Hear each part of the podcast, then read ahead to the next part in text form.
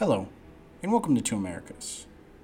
As always, I'm your host, Brian Ehrenberg, and I'm here to talk about citizenship today. This will be a little different. I suppose every episode's a little different, but we're going to do a, a series in, into citizenship tests, and, and it's going to be a three part series. One is going to be just a general information about it who who's general eligibility what is the test things of that nature just general stuff. Now remember with general stuff there's always exceptions. And each thing can be tailored to you so make sure you give uh, an attorney a call. We're always here at 214-915-8835 and then the other ones will be the actual test and it's 100 questions.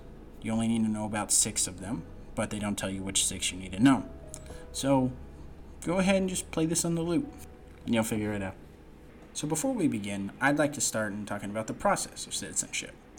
For anyone who came here who wasn't born here, you have to go through what's called naturalization. And what that means is that you get your green card, you become a lawful permanent resident, and then you have to wait a certain amount of time, and then you can apply for naturalization, which makes you a citizen. Now, there are other things to it. Like I just said, if you're born in the United States, you are going to be considered a citizen. And also, if your parents were born in the United States, you'll be more than likely be considered a citizen. Now, that's a little more finicky because it depends on when you when you were born, because the laws have changed. But there's people that didn't even know they were citizens, and they went through the whole process to find out that they were already citizens, because the government will not tell you. And that's something for you to figure out and a good attorney will be able to spot that. What are the general requirements for someone who's wanting to naturalize? Well, the first thing is you have to be a, a lawful permanent resident, and you have to be at least 18 years old at the time you file. You have to be a lawful permanent resident for at least five years.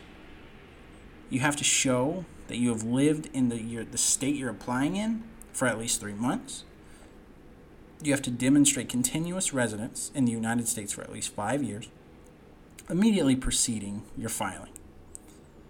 You have to show that you've been physically present in the United States for at least 30 months out of the five years.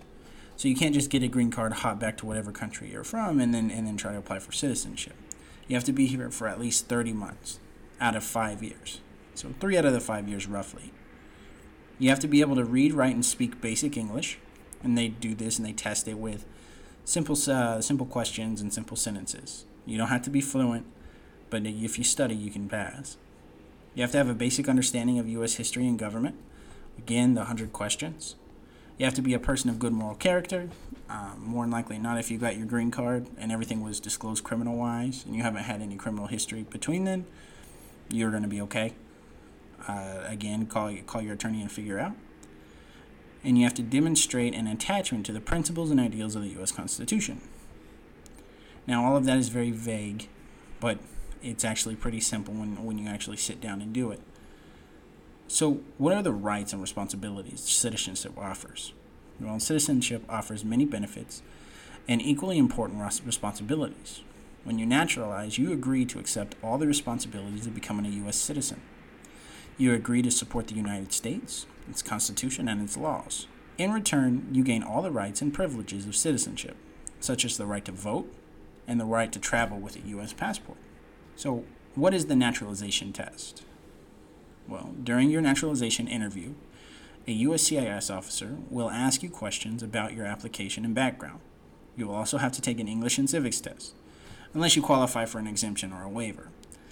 That typically comes with age, and again, it's kind of outside the scope of this general podcast, but but feel free to give us a call, and we'll we can definitely see if you're eligible for any kind of exemptions or waivers. So let's talk about the English test. The English test has three components: reading, writing, and speaking. For the reading test, you must read one out of three sentences correctly to demonstrate that you have the ability to read English. You can find a vocabulary list online that comes to this that they usually use in this test. A quick Google search, you'll be able to find it.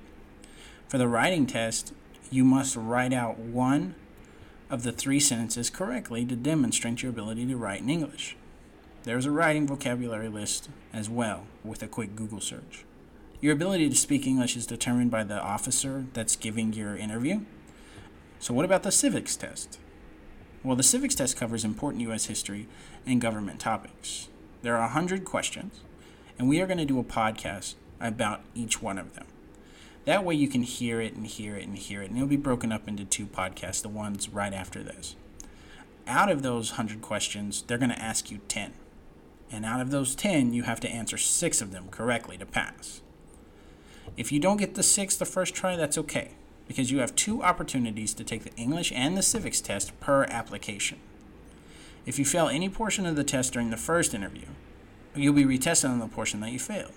USCIS will schedule you to return to be retested between 60 and 90 days.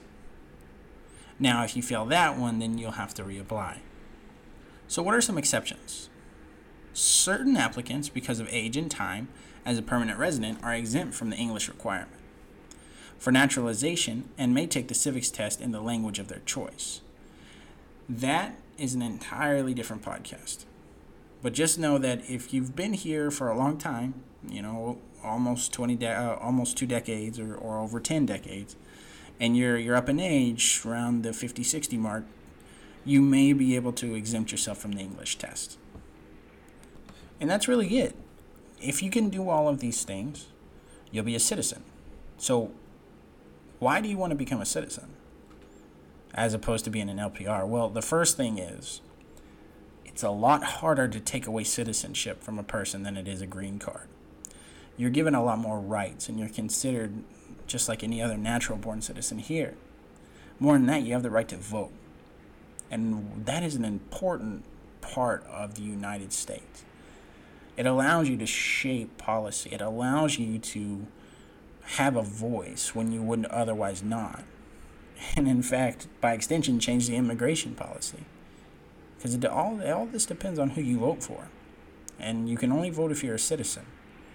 So it's highly, highly recommended. As I said before, stay tuned because we're going to release the next two episodes right after this. And they're going to have all 100 questions. That way you can listen to them and keep listening to them and be ready for your test. And if you have been here a while or you think that you might be a citizen and not know it, give us a call. Valdez Ehrenberg is always a phone call away at 214 915 8835. If you prefer, you can always listen to this in Spanish with our podcast, Ve por tu derechos. Also, feel free to look at our YouTube channel or our other mini podcasts, which you can see at veattorneys.com. It has our entire media list. Please check it out. Thank you.